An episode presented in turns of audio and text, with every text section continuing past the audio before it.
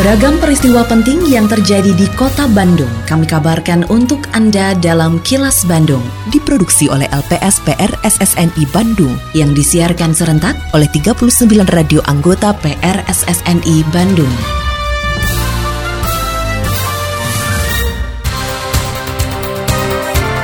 Sejumlah informasi aktual kami hadirkan untuk Anda dan inilah informasi utamanya. Sekolah didorong untuk edukasi siswa tentang pengelolaan sampah. Jaringan transportasi kota Bandung harus antisipasi proyek strategis. Jaga stabilitas ekonomi, Bank Indonesia koordinasi dengan PJ Gubernur Jawa Barat. Saya Santika Sari Sumantri, inilah kilas Bandung selengkapnya.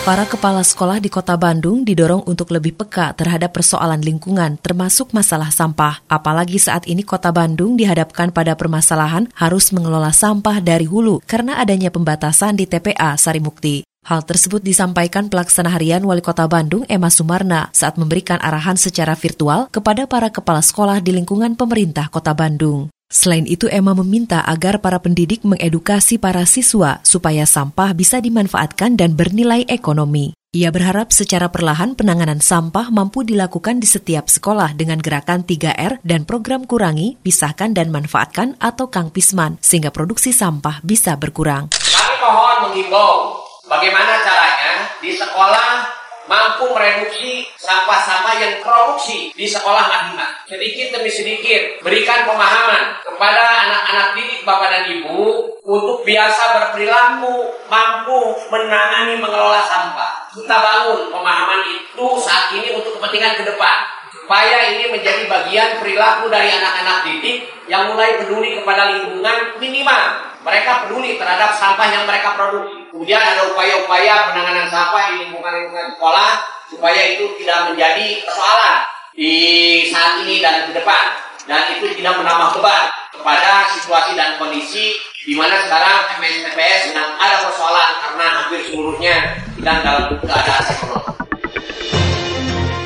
Suara DPRD Kota Bandung Rencana Induk Transportasi Kota Bandung tahun 2015-2030 harus segera diubah untuk mengantisipasi jaringan transportasi di Kota Bandung yang masuk dalam proyek strategis nasional provinsi dan kota. Anggota DPRD Kota Bandung, Volmer Silalahi, mengatakan perubahan tersebut perlu dilakukan seiring dengan terbitnya Peraturan Presiden Nomor 45 Tahun 2018 tentang penataan ruang wilayah cekungan Bandung, sehingga sistem transportasi di Kota Bandung harus berbasis kawasan. Politisi PDIP ini menyatakan dengan berbasis kawasan, maka jaringan transportasi di kota Bandung termasuk dalam proyek strategis nasional, provinsi, dan kota. Sejumlah proyek strategis tersebut antara lain kereta cepat Jakarta-Bandung, rencana pembangunan Bandung Intra-Urban Toll Road, juga proyek monorel dan cable car transportasi Kota Bandung yang 2015-2030 ini harus segera dilakukan perubahan untuk mengantisipasi amanat yang tertuang dalam Perpres 45 tahun 2018 di mana dalam Perpres itu beberapa jaringan transportasi itu masuk dalam proyek strategis nasional dan proyek strategis provinsi dan tentunya Kota Bandung juga memiliki proyek strategis kota. Salah satunya proyek strategis nasional adanya pembangunan kereta cepat Jakarta-Bandung. Kemudian kalau proyek strategis provinsi, rencana pembangunan Bandung Intra Urban Toll Road yang menghubungkan Pastur ke daerah Cibiru. Kemudian ada rencana pembangunan tol dalam kota utara selatan, NS Link, ya North South Link. Kemudian juga rencana membangun LRT Bandung Raya. Proyek strategis kota Bandung e, yang kita bicara dalam rencana induk transportasi yang sudah kita miliki itu adalah monorail, cable car, dan pengembangan TOD dan park and ride.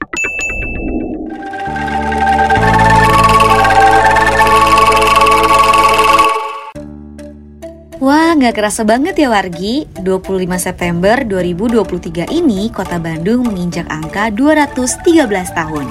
Bersatu dalam kolaborasi Wujudkan Bandung Unggul menjadi tema Hari Jadi Kota Bandung yang ke-213. Kamu bisa ikut merayakan dengan memasang dekorasi, umbul-umbul, spanduk, dan baliho dengan penggunaan logo HJKB ke-213 tahun 2023. Wargi juga bisa melaksanakan berbagai kegiatan dalam rangka memeriahkan rangkaian peringatan HJKB ke-213. Puncak perayaan sekaligus upacara peringatan HJKB ke-213 akan digelar pada 25 September 2023 di Plaza Balai Kota Bandung. Pesan ini disampaikan oleh Diskominfo Kota Bandung. Kini, audio podcast siaran Kilas Bandung dan berbagai informasi menarik lainnya bisa Anda akses di laman kilasbandungnews.com.